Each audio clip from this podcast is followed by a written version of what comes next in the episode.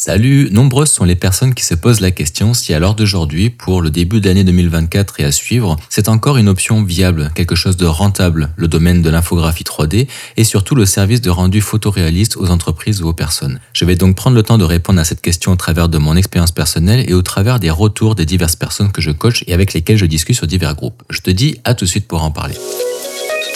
Infographie 3D, reconversion professionnelle et mindset. Mon prénom c'est Kevin, je suis coach privé et formateur en ligne. Bienvenue sur mon podcast La force du feu. Alors on va se le dire, c'est forcément une question qui est légitime puisque eh bien, au fur et à mesure que les logiciels, que les moteurs de rendu évoluent et que le marché progresse, surtout avec l'arrivée des intelligences artificielles, on peut eh bien euh, s'inquiéter, se poser la question est-ce que finalement mon poste, euh, ma spécialisation, et toutes les investigations, mes offres de services ne sont pas devenues caduques ou alors obsolètes. Euh, qu'est-ce qui va en être de mon avenir euh, et qu'est-ce que je vais pouvoir apporter comme plus-value? Est-ce que je vais toujours avoir une valeur perçue auprès de ma clientèle? Et, euh, et qu'est-ce qui va pouvoir faire la différence par rapport à la concurrence sur le marché? Donc toutes ces questions et ces doutes qu'on peut avoir sont encore une fois, comme je le dis, légitimes et euh, je les partage aussi. Par contre, je ne les partage pas dans le sens où je pense que ça va être difficile d'en vivre et euh, que va devoir peut-être arrêter notre métier. En revanche, je pense qu'on va être obligé de se transformer, de fusionner un petit peu nos services avec d'autres et entre guillemets d'agrandir notre éventail de, de compétences en fait, de skill comme on dit. Et je pense que si jamais on se repose trop sur un logiciel, eh bien on est complètement dépendant à la fois de l'abonnement du logiciel, à la fois eh bien de ses fonctionnalités et, euh, à la fois on se, on se ferme des portes à utiliser d'autres outils euh, puisque bah, nos compétences se limitent à, à l'environnement informatique auquel on se focus, sur lequel on se concentre. Et je pense aussi que ça doit avoir un impact sur notre capacité à l'adaptabilité. C'est-à-dire que, eh bien, souvent quand on s'inquiète, euh, c'est parce que on pense que nos compétences ne sont pas suffisamment bonnes ou que, eh bien, on n'a pas suffisamment d'assurance d'un point de vue professionnel, puisque c'est ça dont il est question aujourd'hui. Je vais pas euh, déborder sur le sujet personnel.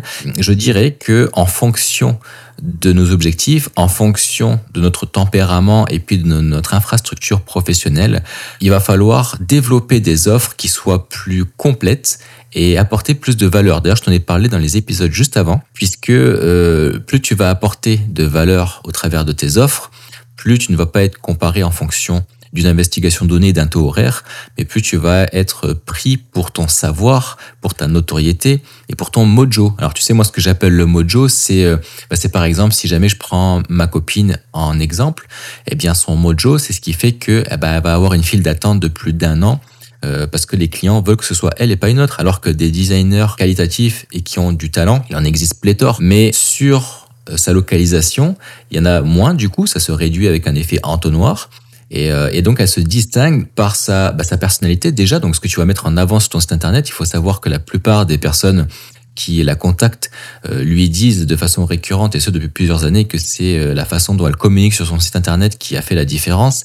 on sent une proximité, puis aussi parce que elle a mis les doigts sur exactement les problèmes de son client de rêve, de son persona type.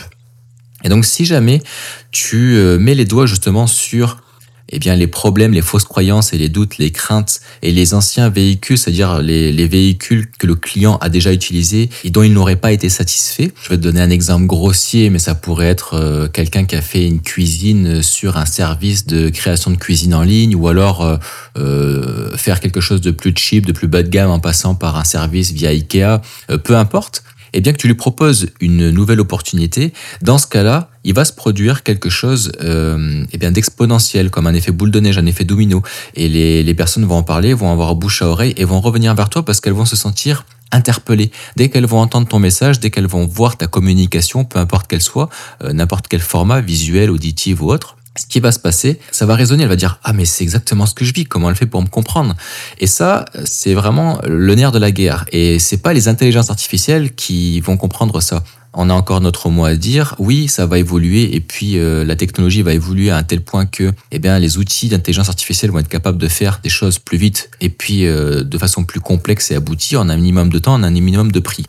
Et donc ça, il va falloir le prendre à notre avantage, de se tenir informé des actualités, voir les outils qui évoluent justement dans notre domaine pour pas les voir comme des rivaux hein, parce que de toute façon admettons que tu es inquiet ou inquiète par rapport à ça c'est comme si tu étais inquiet ou inquiète par rapport à un, nouveau protagoniste qui arrivait sur le marché un rival un concurrent euh, et, puis qui proposait par exemple des rendus ultra réalistes et que tu voyais qu'il y avait un engouement autour de ça alors que toi tes rendus ils sont ils sont moyens ou bas de gamme tu vois. Qu'est-ce que ça veut dire? Est-ce que ça veut dire que tu vas t'effacer et que tu vas changer de métier? Non. Au contraire faut que ça te drive. Qu'est-ce qu'il utilise comme outil? Peut-être tu vas le prendre en contact peut-être tu vas faire de la prospection, tu vas te renseigner après avoir euh, fait une étude de ces outils euh, sur euh, le moteur de rendu en question, sur peut-être la formation qu'il a appris ou peu importe. Et donc l'intelligence artificielle, eh bien nous on a la possibilité de l'avoir dans notre équipe. Ça c'est quelque chose d'assez incroyable et sans que personne le sache. Donc il suffit juste que on se, par exemple, on s'intéresse, on, ouvre son esprit sur, par exemple, je sais pas moi, je te dirais Midjourney ou ou D5 High, qui est une version automatisée intelligence artificielle de D5 Render. Euh, qui va te générer finalement des images photoréalistes en quelques prompts. Et là, tu pourrais te dire, ben, dans ce cas-là, à quoi sert? Si les développeurs étaient inquiets, pourquoi ils proposaient cette fonctionnalité-là? Puisqu'elle est gratuite en plus. Enfin, elle est payante parce que tu ne peux l'avoir que si tu es dans l'abonnement pro, mais tu ne dois pas payer pour pouvoir l'utiliser au quotidien en plus de ton abonnement des 5 rendeurs. Ça fait partie du package pro. Et donc elle pourrait se dire mais pourquoi proposer finalement un outil qui va être à l'encontre des euh, personnes justement puisque euh, les infographistes freelance, designers et autres sont stressés par rapport à l'intelligence artificielle. Euh, qu'est-ce qu'on aurait comme intérêt à mettre un outil de l'intelligence artificielle qui fait le travail que eux font. C'est parce que il faut plus le voir comme un rival, au même titre que Photoshop, quand euh, c'était arrivé sur le marché, bah, les photographes le voyaient comme un rival, alors que maintenant, bah, c'est devenu leur outil quotidien pour euh, la grande majorité. Et eh bien, les intelligences artificielles, c'est exactement la même chose. Lorsqu'on connaît pas au début, on en rigole. Après, lorsqu'on voit la plus-value, puis que euh, ça dénigre un petit peu, on se sent un petit peu en danger, donc du coup, on est en colère, on dénigre ou on se moque. Et puis, petit à petit, une fois qu'on a compris l'utilité, puis que ce n'est pas quelque chose de malveillant, que c'est quelque chose de neutre, et que c'est ce que nous allons en faire nous qui, euh, qui, va dépendre de si c'est bon ou si c'est mauvais, ben là on commence finalement à, l'adopter. Et, euh, et, ça, c'est ce que je veux mettre en avant. C'est-à-dire que est-ce que le rendu 3D photoréaliste à l'heure d'aujourd'hui, c'est quelque chose de viable? Complètement. C'est même quelque chose qui va exploser parce que les gens s'intéressent de plus en plus du numérique. Finalement, c'est quoi l'IA C'est l'arrivée, c'est une nouvelle ère numérique. Au début, c'était l'arrivée d'Internet dans les années 2000. Et là, maintenant, on se retrouve avec la possibilité d'être dans les balbutiements d'une nouvelle ère, c'est-à-dire l'ère des intelligences artificielles. Et donc ça, c'est énorme pour le business parce que si tu es capable de le considérer et de le voir comme une opportunité et un outil à utiliser au quotidien au lieu de le voir comme une finalité ou quelque chose de négatif, eh bien, tu vas en tirer des bénéfices parce que si c'est pas toi qui le feras, ce sera un autre et ce sera tes concurrences. Et, euh, et à un moment donné, bah, tu vas être largué du train. Si jamais tu proposes des offres de services qui sont axées volume, parce que toi, le photoréalisme avancé, comme moi j'adore faire, c'est pas quelque chose qui t'interpelle, c'est pas quelque chose sur lequel tu veux te perfectionner. Dans ce cas-là, l'outil d'intelligence artificielle va être encore plus pertinent pour toi parce qu'il va te permettre soit de faire des sketchs rapidement, euh, comme par exemple avec des 5 high qui permet de faire quelques prompts euh, en partant d'images, de, de, croquis ou de choses euh, très enfantins, de reproduire une architecture photoréaliste avancée, professionnelle, etc. donc tu peux avoir comme j'appellerais des storyboards en fait, des, des essais, des illustrations d'esquisses très rapidement. Tu peux jouer sur différents styles sur différentes puissances en fonction du prompt, si jamais ça doit respecter drastiquement les mots-clés ciblés ou si ça laisse un petit peu plus de liberté créative à l'IA. Euh, tu peux donc après t'inspirer de ça pour développer un concept autour de ça et donc euh, il n'y a plus le syndrome de la page blanche.